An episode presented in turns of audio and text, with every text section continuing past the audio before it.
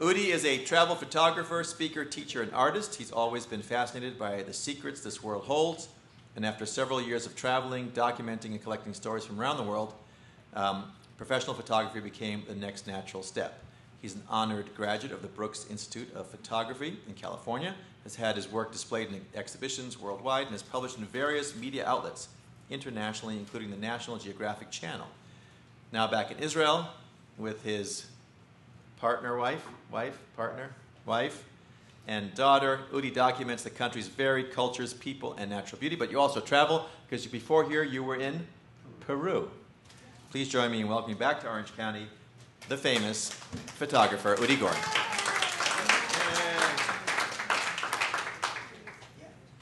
Thank you. This time I, I feel I have to li- live up to all these expectations.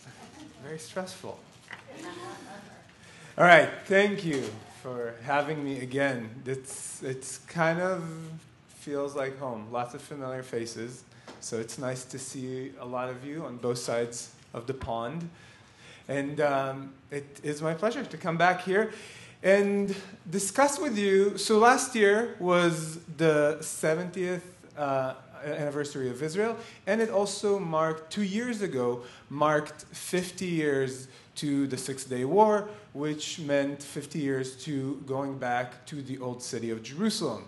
And in light of that, Jerusalem had a lot of, um, a lot of attention given to it. And this past year, even more so.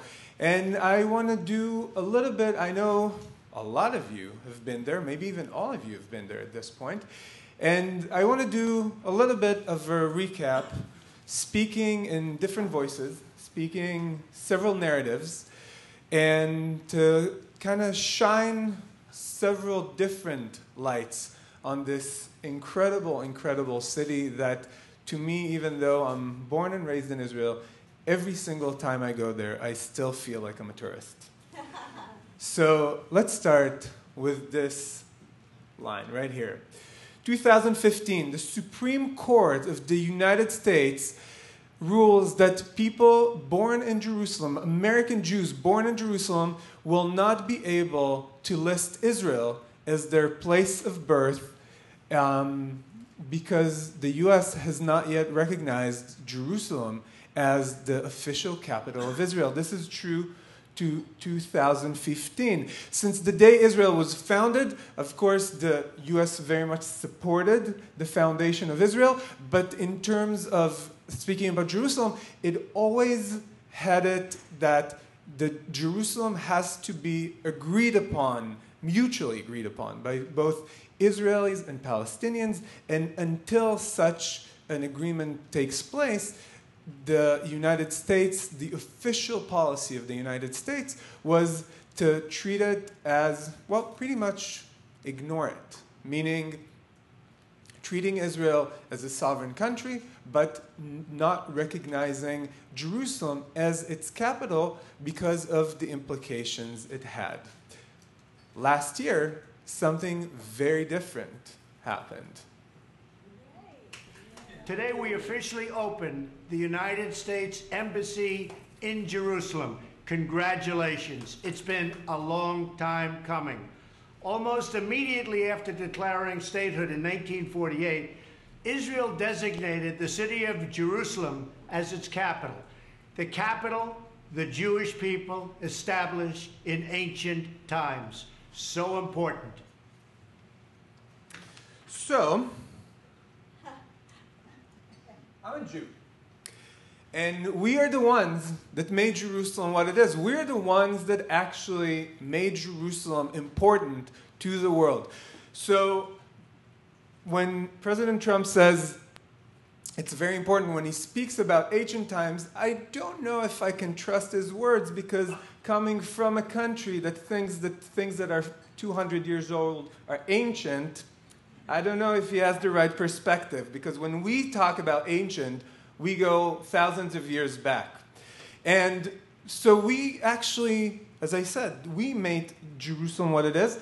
And when we got there, there was not much there. So if we actually look at history, well, maybe there were some people there. There were the Jebusites. Actually, Jerusalem has been inhabited for several thousands of years before we got there. But you know what? There was nobody of significance because they built some houses. They even made a wall at some point, but they really didn't give it. It was a village. It was a large village at some point, but then we actually decided to make something great of it. And this is actually the first settlement of Jerusalem is known to us today. We've actually excavated on the southeast side of the old city and found some of the ancient wall. And it dates back, so 3,500 years BCE. That's when people just started inhabiting it. But really, it was about 2,000 years until houses were built, the wall was erected, and the Jebusites, one of the Canaanite nations, sat there and, um, and actually made it a town. So, this right here is a part of the Jebusite wall. This is 4,000 years old. Very much accessible when you go to Jerusalem. Now, here's when we really made it great. So, you might remember a king called Saul. And Saul's biggest achievement, do you remember what it was?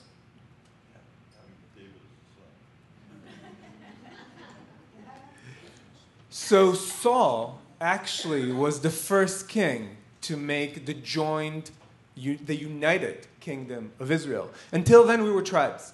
We lived in the area for hundreds of years, but he was the one that actually decided he was going to make a united kingdom.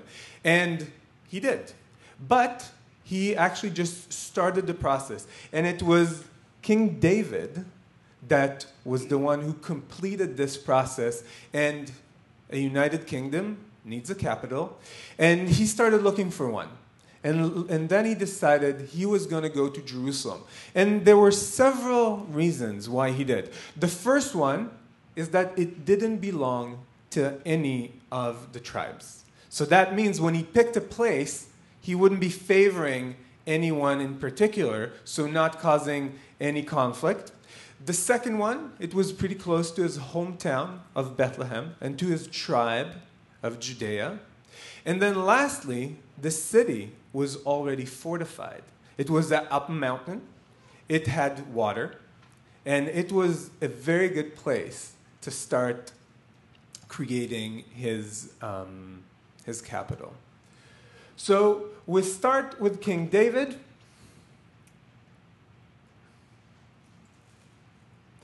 And this is the kingdom. And when you look at this, you actually kind of really visually see why there's another reason to put Jerusalem as the capital, because you can actually tell it's pretty much in the middle. Middle, east to west, not exactly the middle, north to south, but since it's on a mountain, it's the highest area, it's the highest place in that area, so very strategic. Half the distance to the Mediterranean or to the, to the Jordan River. And just looking at this, it just makes perfect sense to put your, um, put your capital there. So, remember when I said when we speak archaeology, we go back thousands of years. This is the city of David. Still visited today. You can go in. It's still being excavated. Jerusalem, current Jerusalem, when you look at it, it's actually 24 feet above the original city of Jerusalem. So, because all the people and all the nations we're going to talk about came there, built, reclaimed, built their own, and so forth for centuries after centuries, then the deeper down you dig, the more you see of our past. And when you go in here, you can actually see definitely um, a temple, you can see a street, you can see a palace, and through the findings there, coins, clay fragments, and so forth, they've been able to establish what um, what this place was. Now, this is going to be a recurring theme, so you know two Jews, three opinions.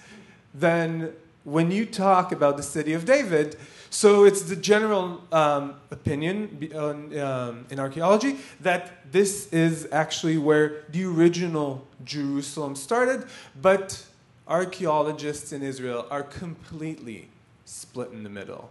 Some say that actually the kingdom of David, as we know it from the Bible, never actually happened. So there's no corresponding findings of such a huge kingdom in that time period, like the Bible describes. Now, as I've said, this should have been it makes sense that this would have been the beginning of Jerusalem, the beginning of the city of David, mainly because there was water there. The Gihon spring that ran through this, so keep in mind we're going 3,000 um, years back, fortified on top of a mountain, and it has water. It has water within the walls. So even if it's sieged, even if, even if it's being attacked, even if it's at war, it's not a problem. You can still survive.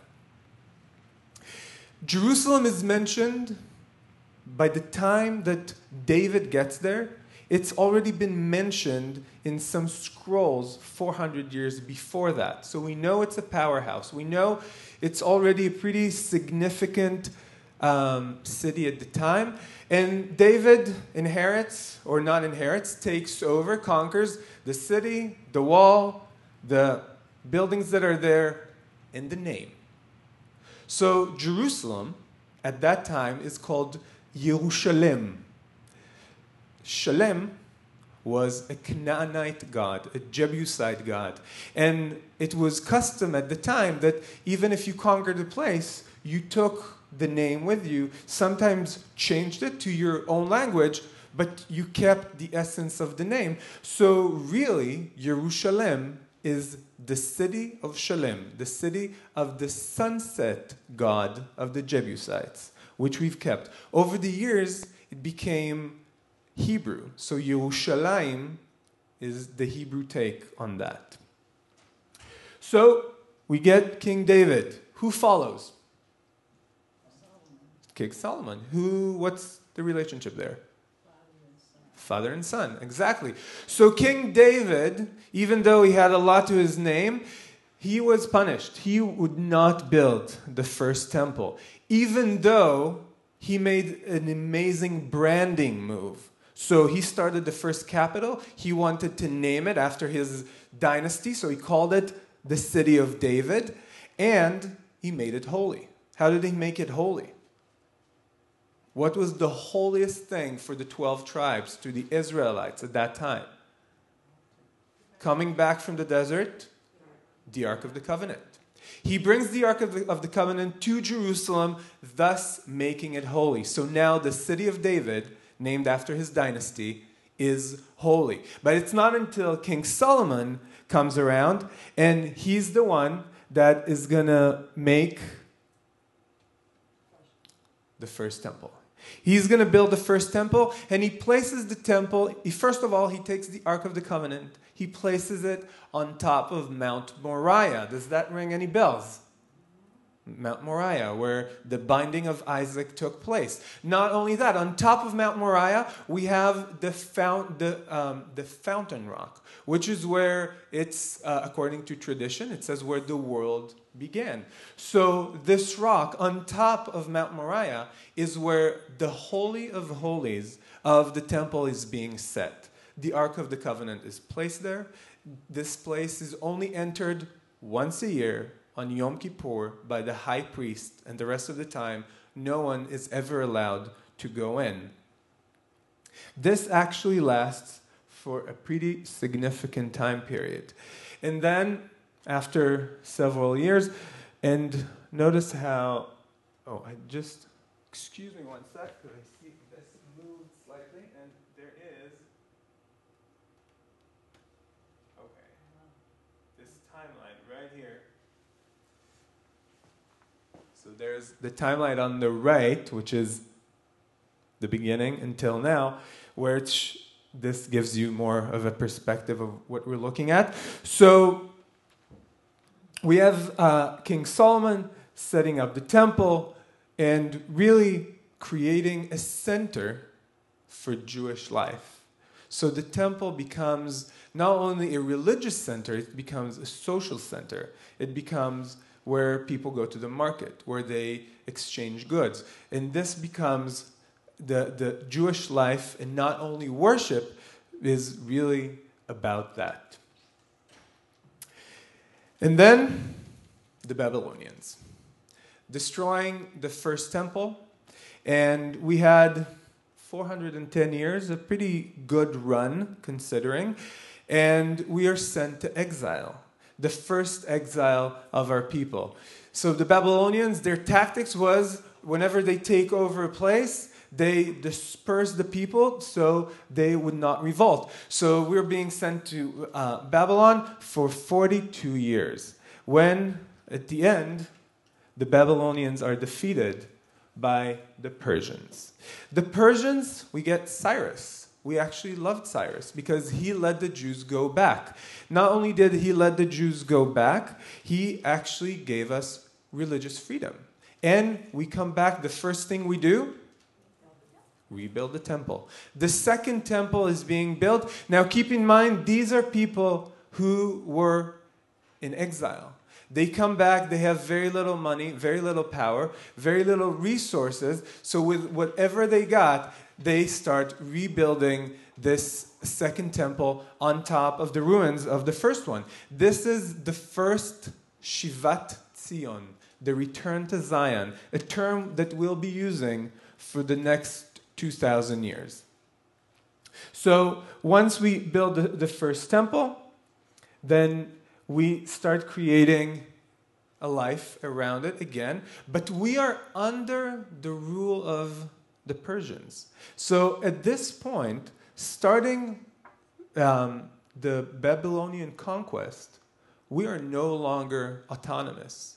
Jews no longer have control over Jerusalem for many, many years. So then the Greeks arrive. The Greeks gave us um, really the best thing that came out of it is Hanukkah. But aside from that, it was pretty horrendous. Alexander the Great takes over Jerusalem, takes over this land in, in general. The, the uh, Hellenistic Empire takes over, and they are horrible. They're horrible. They desecrate the temple they loot it. They use it, they use the money that they take, the silver, the gold, they sell it, they use it for their own needs, and they actually start forcibly converting Jews to their Hellenistic culture, thinking that these barbarians don't know any better. We should teach them, show them what modernity is, and they're trying to forcibly convert. And this is the first time, really, where religious persecution is recorded in world history. Now, this causes a huge divide within Jews.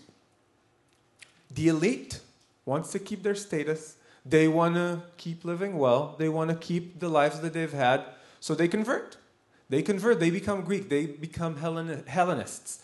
And they actually still keep their power, they have a lot of influence within the, uh, the Greek government and they maintain high positions. The high priests actually go to the extent of bribing the Greek commissioner, offering them loot from the temple in order to become high priest, because this means they're actually ruling the Jewish people. So the first one does it, and then the one that's gonna replace that wanted to replace him, um, a distant cousin, offers the commissioner an even higher bribe. When he does, obviously the commissioner accepts it. He realizes the new priest realizes he can't really do anything about it because there's no such amount of money that he can actually get to bribe the commissioner. So he really loots the temple. And at that point, after all the persecution, after this looting, the desecration of the temple, we get a revolt.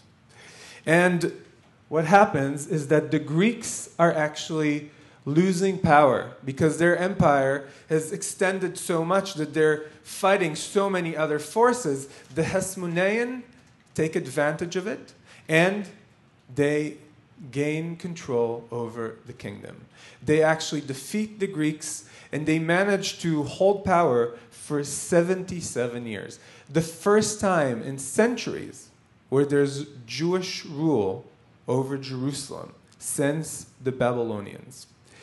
So they chase away the Greeks, they hold power, and then they actually start believing that they're a little more powerful than they are. Now, we all know the story of Hanukkah, right? We know how few against many defeated the Greeks, chased them away, saved the, saved the temple, the menorah lighting, and so forth. But now there's a much stronger power that comes into play the Romans. And the Romans are definitely not the Greeks. And what happens at this time is that the Romans take over, they completely fight and really just annihilate any sign of previous revolts, and they put on a local king because they don't want to rule over the four nations that they take over, and they instate King Herod. King Herod, also known as Herod the Builder, he loved grandeur. He loved to build monumental buildings. And the temple that has been in existence since the Babylonian exiles returned, so not very impressive, he takes this on as a project. And he not only reinforces it, he significantly expands it, very significantly, and creates this huge monumental site that is, um, that is uh, cited in uh, letters from these days as people said, if you, you have not seen a beautiful building, if you've not seen a Herodian one. So, this is what Herod's temple looks like. So, you can see that this is the original platform, Solomon's original platform. And then what he does is he reinforces all around, he builds a fort on the northern side. So Jerusalem was built in such a way that it had valleys on three sides aside from the north. The north has always been the weak link of Jerusalem. So he builds a fort there, he actually builds a palace on top, and thus creating the Temple Mount that we know to this day. And then the revolts do not cease. And since they don't, eventually the Romans take down the temple. 70, uh, in the year 70 CE, the second temple is being destroyed. The Jews are again sent to exile. Well, the people who were sent to exile actually had it best. The ones who were taken in as slaves or gladiators had it worse. It is said Josephus Flavius, the Roman historian, says that after the Second Temple has been destroyed, there has been an inflation in the Roman Empire of slaves and gold. There was so much looted, taken away from Israel, so many slaves taken away from Israel that there's just, they just lost value over the entire empire.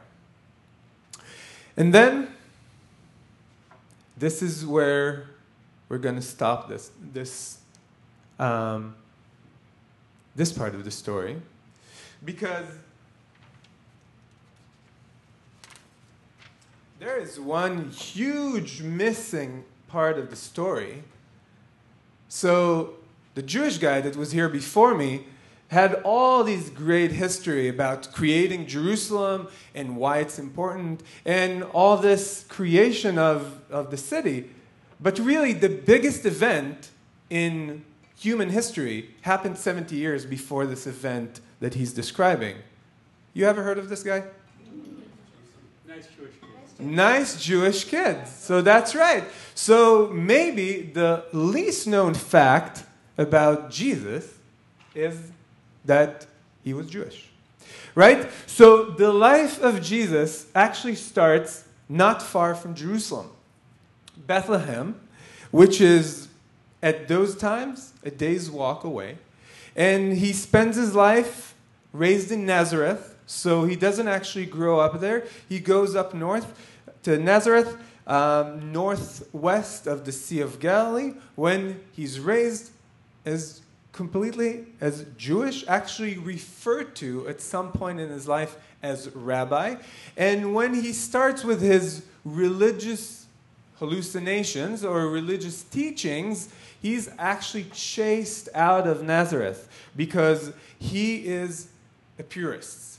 He thinks that the Jewish religion needs to be followed very strictly, and that's not what he sees. He gathers followers and then he makes his way back to Jerusalem, making miracles all along his path. Wherever he goes, gathers followers until he gets to Jerusalem. When he gets to Jerusalem, the first place that he goes to, remember, this is about the year um, 30.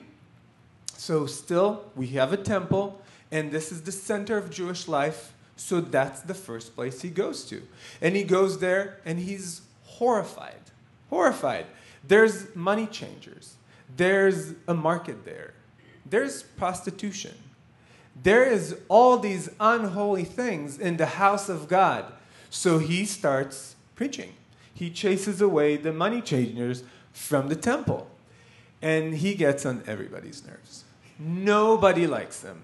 Because, first, remember, it's all about power. Whoever has control of the temple has control of the Jewish people, has control of all the offerings, has control of a lot of money. So they don't want to be scolded. They're not going to be given a lesson by this kid that didn't even grow up there, this nobody. And he goes there, he has following. So now when he gathers following, he gets a lot of attention from the Romans because they don't want any other power. They've put someone in charge of the Jews. They don't want anyone else to gather any kind of power. So nobody likes them. And then he gets tried, he gets crucified, resurrects, goes to heaven, and dies as a Jew. But what the Romans did not know that by doing such, they actually created this new religion. So, this is the Romans, and I speak on behalf of the Romans because they're actually the ones responsible for doing this. If it weren't for them, he hasn't died a martyr. He, this life story would have been completely different. We wouldn't have had the cross. And all of this happens, but 300 years later, Christianity is so powerful all across the Roman kingdom that the emperor himself decides to convert to Christianity, thus creating the Byzantine Empire. So now it's no longer the Roman Empire, now it's the Byzantine Empire. Now, the irony is that the Romans themselves build the first church to commemorate the story of Jesus where he was crucified, died, and resurrected. So they are building this church on top of the place that they themselves crucified, tried, and executed Jesus. Now, this begins the story of Christianity in Jerusalem. So we have the Via Dolorosa, if you've ever heard about it, the road of agony, the road where Jesus took. And to this day, we still believe so. The empire, the, the emperor that converted, actually sent his own mother to scout the land, to look for the signs of the Savior. And she went there, and she's the one responsible for the Church of the Holy Sepulchre. that's been around now almost 2,000 years. So she asks around and she gets the whereabouts of where he was crucified. This is Golgotha. If you go in to the Church of the Holy Sepulchre, on your right, there's a staircase. You go up. That's, according to what she was told, he was crucified. Then you go downstairs. This is right at the entrance. After he died, this is where he was anointed. This is where his body was um, anointed in oil, and he was being getting ready to be buried. And of course, they found the cross. 300 years later, people were pointing out the exact cross for her, and they told her where his tomb was. So, this is the tomb of Jesus. How do we know it really is the tomb of Jesus? We, as in Christians, there's absolute proof. It's empty. he resurrected. So, because this is such a big deal for everyone, this church over the years was expanded and built upon and built upon and built upon. And actually, today, there are six different churches in this one very elaborate building. There's the Greek Orthodox, there's the Armenian, the Roman Catholic, the Egyptian Copts, the Syriacs, and the Ethiopians. Because of this, you might imagine that they might care a lot about this place, and it didn't go so well. So, for the past 900 years, there has been a deal with the key to the main door.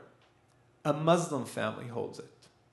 One family member is responsible for locking and opening in the morning and in the evening, and a different family member is responsible for holding the key during the day. But none of the Christians get any access to the key. It actually became so bad at some point that when they tried to clean up the church, it was just impossible because nobody would even let go of a broom, let alone move their seat. So on the top, you've seen before that there's a rotunda on the roof.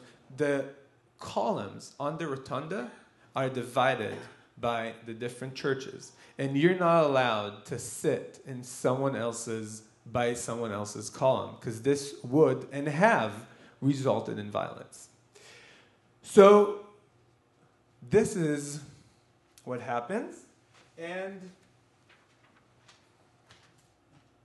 then we come into play. And we actually don't mind the other two guys. We believe what they believe in. Same prophets. We believe in Abraham. We believe in the fathers. We believe in the um, in in all our um, ancestors. We even believe that Jesus is the Messiah, but we're just the 2.0 version. We took this and, and went on with what was happening in the world because there was a new prophet that came to the world, Muhammad. And in 638, we take over Jerusalem. And we actually are fairly, fairly liberal specifically considering that the, the people before us, the Romans and the Byzantines, completely forbade the Jews from entering Jerusalem or definitely not going in to worship. The Temple Mount was abandoned. There's really no mention of it for centuries. And then, since we're here, since we know the history, but since we have this new prophet, we actually welcome the Jews back. We don't give them freedom, not ne- neither do the Christians, because the Temple Mount should now be what it really should be, devoted to God in a way that honors the Prophet Muhammad. So, in the year 691, we built the Dome of the Rock. And I'm sorry, yes, we built the Dome of the Rock. Several years later, we build the El Aqsa Mosque. And these two places are really honoring our history. Because the Dome of the Rock actually sits over the Foundation Rock, over the same rock where the Holy of Holies was. Because we also believe this is where the world originates from. I have a quick question. Between Yes. 638 and 691, the Jews were allowed up on the Temple Mount? No. No? Not on the Temple Mount. No, but they were given some religious freedom. Some. Not persecuted. Whereas the rulers before them were definitely persecuting. So we create this. So, first of all,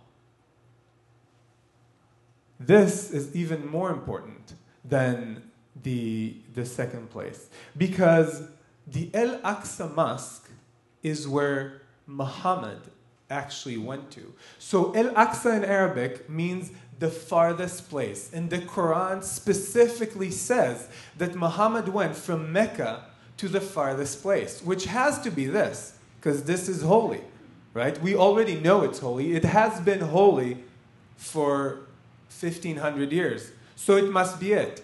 So we create this mosque, and then we also have the Dome of the Rock. And the Dome of the Rock, as we discussed, is what holds the sacred rock. That's what holds the foundation rock, which is where the world originates from. And actually, the story also says that Muhammad went to the sky after meeting with an angel. Well, if you look at the rock, this is a top view, so you can't really notice. But if you look at it from ground level, it's a little tilted. Reason being, as Muhammad was going up to the sky, the rock started going up with him to the sky until the angel stopped it and kept it there. But it, tilt, it did start shifting, and it's tilted up till this day. When the Messiah comes back, comes back, the foundation rock and the Kaaba in Mecca would be united in heaven, and this is where all people would be judged when the angels sit on top of these rocks. So, just pointing out that we reclaimed the Temple Mount. So, it was Jewish, then it was Roman, and I'm, I'm not sure I've mentioned this. So, the Roman actually had a temple for Jupiter on top of the Temple Mount, making it their own. Then, when the Byzantines came, when they replaced the Romans, they had a church up there on top of the Temple Mount. And then we came and we stopped the desecration of this place and we built another holy site on the same spot. And then these guys arrive. The Christians are back. They have a lot of power this time. And we're fighting them back and forth. They're ruthless. We, for at least give some freedom to the foreign um, religions around us. But when these guys come into Jerusalem, they slaughter whatever is in, on, in their way. They actually clear Jerusalem from Jews and Muslims during a 150 year ruling period, but it goes back and forth. So it's for many, many years, it's Muslim, and Christian or Crusaders, then Muslim again, then Crusaders again, and every time the um, the um, we actually have to be more more forceful in order to combat it and kick Christianity further and further away. But it actually does happen for a very long time until a new Muslim empire comes around the Ottomans, the Turks. They expand, they take over, they finally kick the Crusaders out of there, and they actually do some monumental construction. They rebuilt for the fifth, fifth time the wall around Jerusalem, a wall that would last centuries, a wall that we actually see to this day. So not only do they, um, do they rebuild the wall, they actually take care of Jerusalem very well. And they're also very tolerant of other religions in, on their empire. So Jews are actually welcomed back to Jerusalem to worship, not in the Temple Mount, because now it's not theirs anymore. Now it's ours. And this period of time actually extends for 400 years, where Jews actually come back to the Jewish quarter. They live there. Jews all over the Ottoman Empire actually start going back and kind of rebuilding the, the population all over. Christians as well. We don't care about other religions as long as they pay their taxes. And then the next power to be comes into play.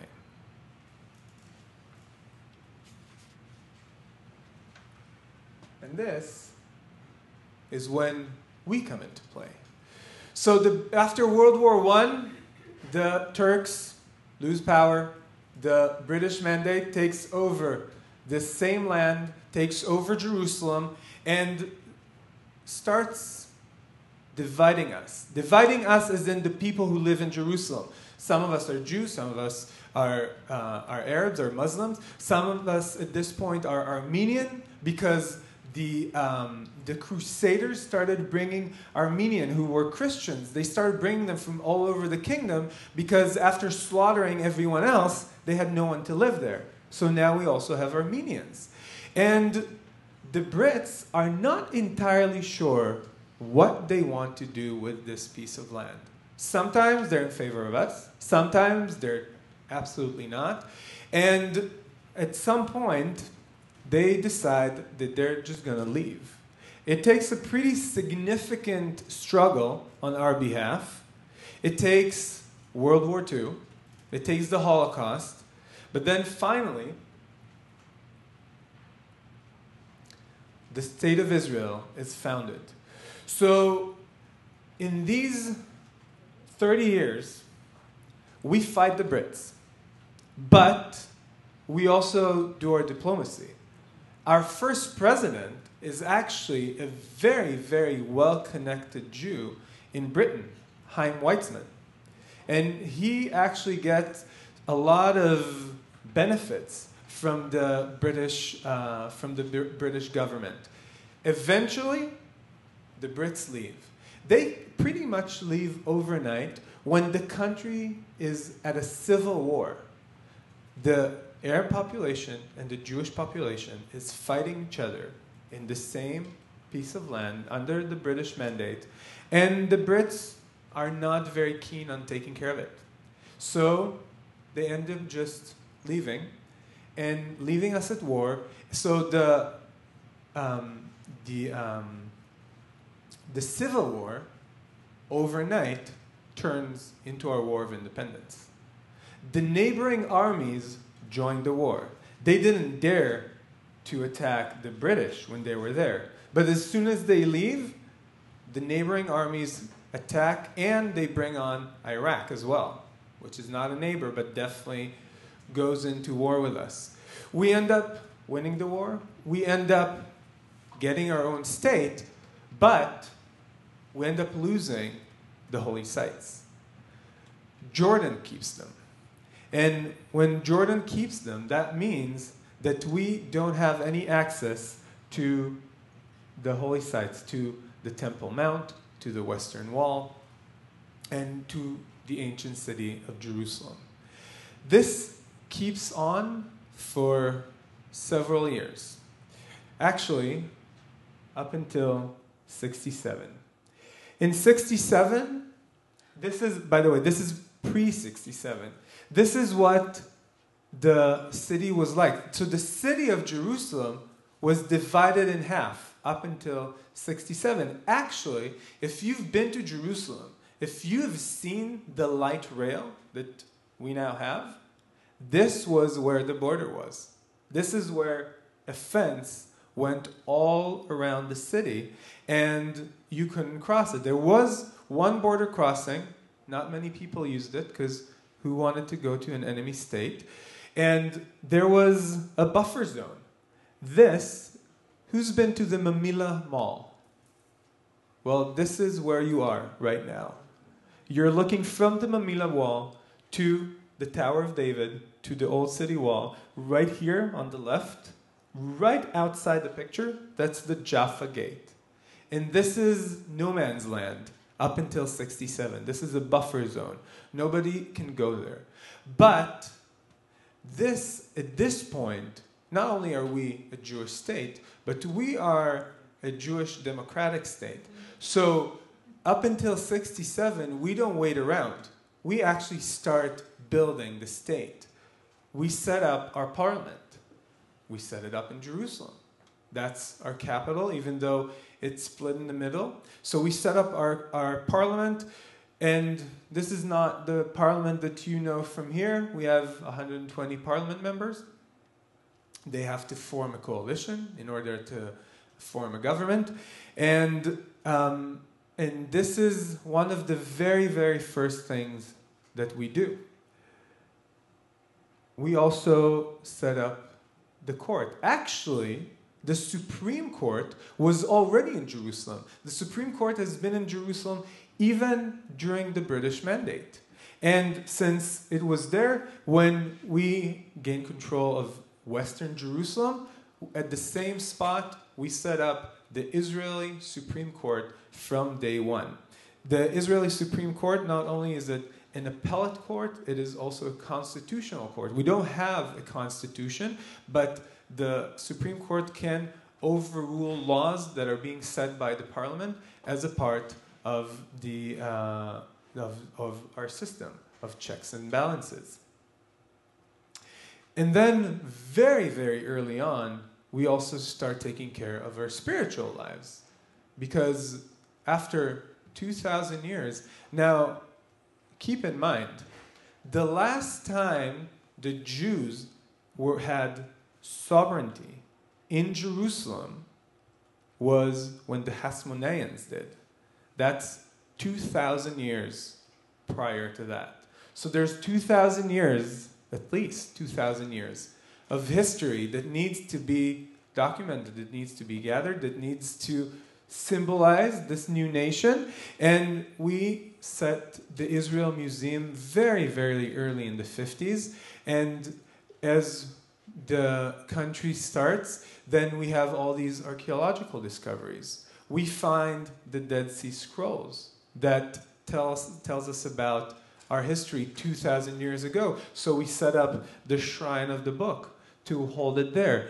And this is really our prime, prime, uh, not only art institution, but historical and cultural institution. And then the Six Day War. And after the Six Day War, we take over East Jerusalem. We take over the holy sites. We go back to the place where we've been longing for and yearning for. And finally, 20 years after the establishment of Israel, Jews get access to the holy sites. The reason they were yearning for and hoping to go back to Jerusalem. But at this time, by 67, Jerusalem is a full blown city. There's the market.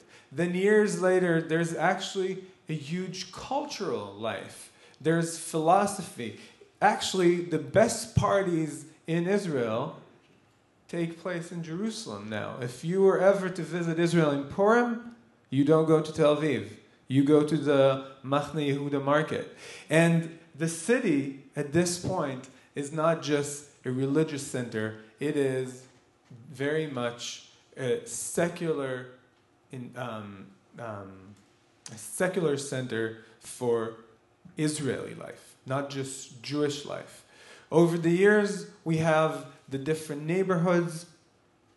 Some of them become far more religious than others. This is Mea Shearim. Mea Shearim, when it was founded, it was actually one of the first neighborhoods outside of the old city walls. But when it was founded, it was, it was religious right off the bat, but it wasn't as religious because when you look at photos from the early 20th century, you actually see men and women walking together, not dressed as, uh, as covered as they are today. So the city really has changed in many ways.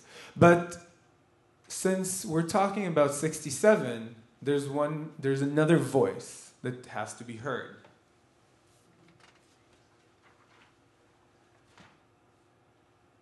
All of a sudden, there's another nation, there's another nationality in play.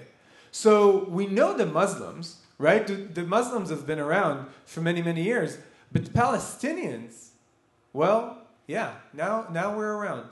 We're around because we have all this heritage from centuries of Muslim rule over the area. We have a heritage of being, uh, having our most, or actually our third most uh, sacred um, site in Jerusalem. And some of us have been around for centuries and centuries. Some of our families have been, have been living in Jerusalem for many, many years. So, what happens before 67, this is the way the city is split. This is West Jerusalem, this is East Jerusalem, that is actually Jordanian.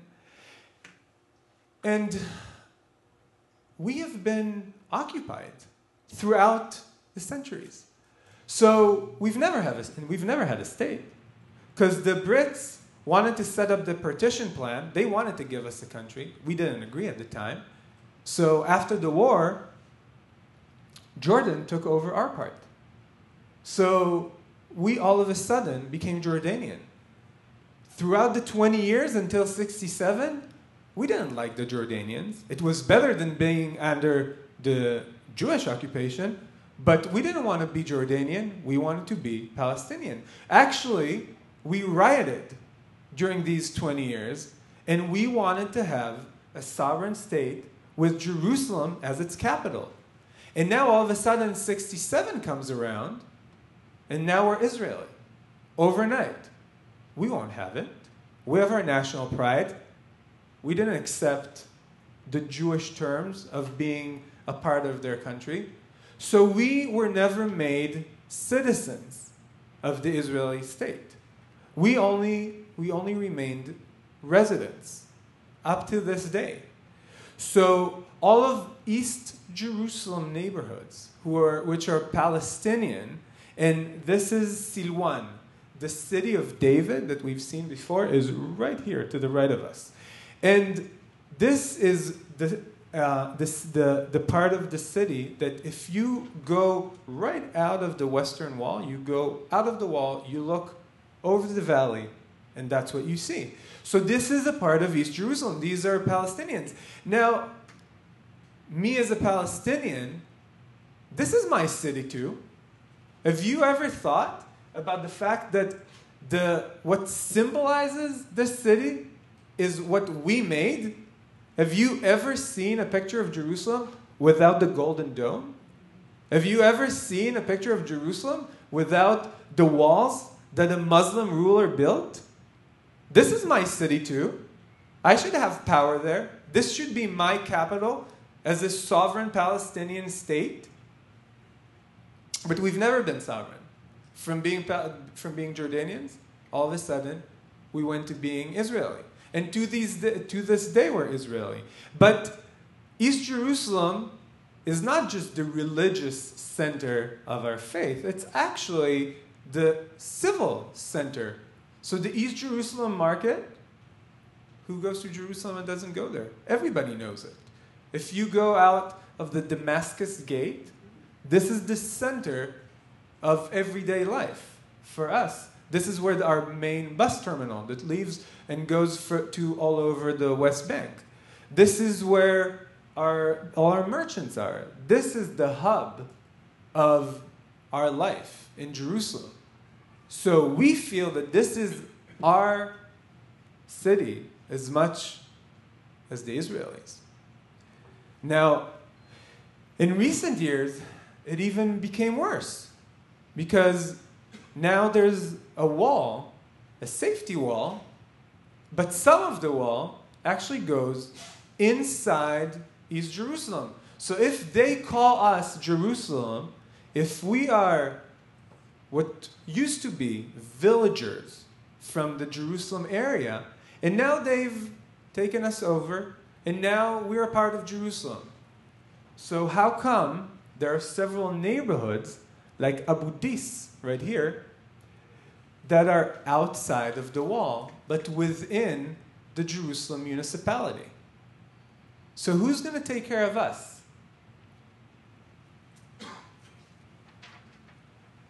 And don't think we don't have a say. So, right, no Christian actually owns anything in Jerusalem. Actually, I'm lying. There's a lot of Christian property in Jerusalem.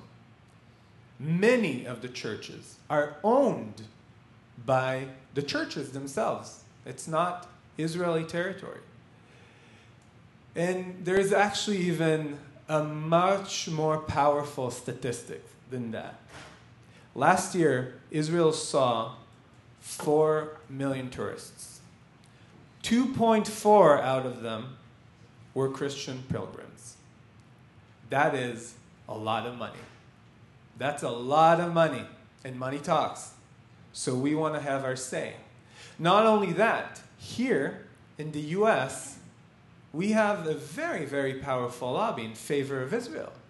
Actually, just last week, last Friday, exactly a week ago, the heads of evangelical congregations from all over the US were invited to Ron Dermer's, the Israeli ambassador in Washington. They were invited to the embassy to be greeted and thanked for their work in favor of Israel. So last year, when this conflict heightened, we were definitely very powerful and very influential in making sure that the U.S. Embassy moves to Jerusalem. The person who gave a speech at the opening of the, of the embassy, John Hagee, he was there. He was behind the scenes. He was pushing very, very hard to make this happen. So the Christian voice is still very much heard all the time. And this is where we are today. So, if I get rid of the labels and go back to being me, I'll tell you this. Jerusalem, and I always say it to everyone that ever thinks about going to Israel, is probably one of the most interesting places on the planet. But I feel that without hearing, not necessarily accepting, but hearing and understanding the narratives that surround it, we might keep on fighting about moving embassies and struggling with terror and feeling underserved and underprivileged and disenfranchised and Shalem, right? Remember, I'm taking you back 3,000 years ago. Later, Jerusalem was also named uh, after ta- uh, given a take on this word, Shalem, to Shalom. And if anything were to ever change, I venture a guess that that's where it's going to start from. Thank you very much for listening.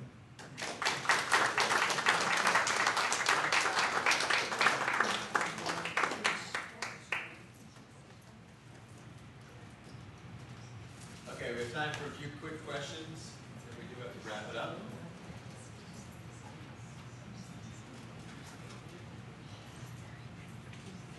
Questions?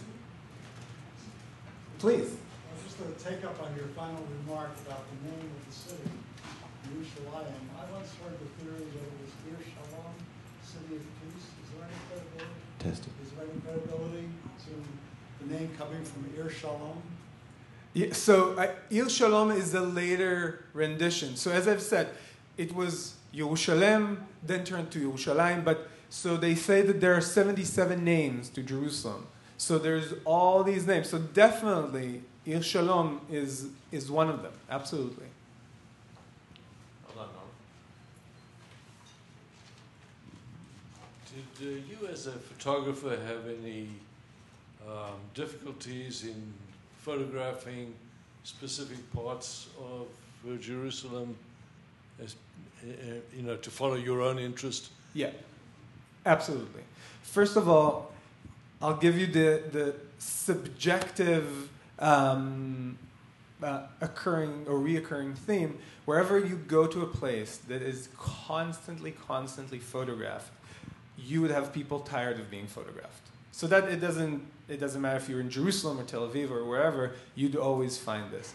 But because it is so, so, so sensitive, first of all, if you go up to the Temple Mount, which is, I feel, one of the most beautiful places in the city, very, very different than anything else. If you go up there and you have more than one camera and more than a lens or two, they would ask you questions and most likely won't let you go up um, because in order to film up there, so control over Temple Mount today is by the Muslim Waqf, which is the Muslim authority in Israel. So nothing gets done up there without their author- authorization. So unless you clear it with them, if you even smell like a photographer, they're not gonna let you go up there. Then once you're up there, same thing. If you're just gonna walk up to people's faces and start taking pictures, they might kick you out. They have, I wouldn't say autonomy, but they're extremely, extremely strict there. Now, the other thing is that there's a lot of sensitive uh, security issues. So if you wanted to take pictures at the metal detectors or even just see the line or whenever a certain personality like someone a vip goes into into the city and you want to take pictures it might not go over very well um, and then lastly shabbat right it's it's all out in the open but i wouldn't go to the western wall and take pictures when it's shabbat right even though legally i can but this would definitely not go over very well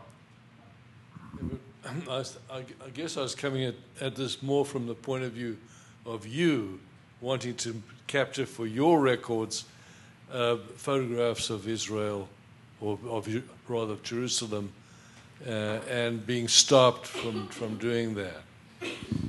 Um, no, I feel that whenever I go, I've actually just recently, um, three months ago, I was commissioned by El Al, the Israeli um, air company, airline, um, to create a, a stock of photographs from Jerusalem. So, you know, I created a list, but I went on my own terms, on my own time. I had, you know, um, all the time in the world to do this. So if you're doing this, if you get a chance to, you know, to, to go and, and speak to people and get permission if you have to and, and coordinate, then I, I never encountered anything like that. I would tell you, so going back to the first thing I told you that whenever people are being taken photographs of a lot, they get sick of it. If you go into the Church of Holy Sepulchre, there's the um, the priest who's responsible for the entrance to the tomb, same guy, bushy beard. Um, he doesn't like to have his pictures his picture taken. So if I and but whenever I'm there, I'll take his picture. But every time I'll have to go up to him, you know, chat for a minute or two, maybe ask permission to see, depending on his mood. Um, so just in that regard, more more of, of a person of a personal um, relations. But I've never felt aside again aside from safety issues or, or security issues when they tell you you can't go in, you take you can't take pictures. I've never felt. Let's do one, one last. Hi, Udi. Hey, Hi. Um, so you're born and raised Israeli, That's and so we know where you are in that flip chart. Where do you see the next page going? given your just given what you've studied about the history, what do you think the next page is going to be? And also, has having a daughter, a daughter, A daughter. changed anything for you with regard to how you view this? Yes, yes, it has changed.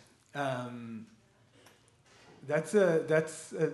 Uh, Ari, how long do we have? One minute. One minute. Okay. Um, yes, it has definitely changed. I would say that even though I try to be very, uh, I want to say realistic about things, I am at this point not very optimistic about this.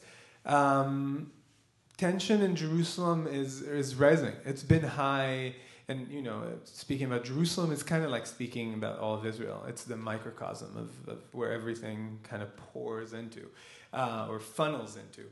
Um, tension is high. I don't see any significant change happening in the near future in neither side. So Trump has stated he has the solution, like he's going to solve this. But then if you listen to both of the other sides, if Israelis and Palestinians, we're already rejecting it. Both sides are rejecting it. They haven't even heard what the plan is, but it's out the window. Um, and and yeah, and having a kid is is getting me a little more fearful for her future. I, I don't want her to live. I don't want her to grow up at the same circumstances uh, that I did. And I had the most protected childhood anyone in Israel can have. And still, when I when I, when I was during my military service, the the bus station that I used to take a bus from every single day was blown up three times. I wasn't there, luckily, but I was there the day before. I, I don't want her to grow up like that. Why should she? So that's that's where home is.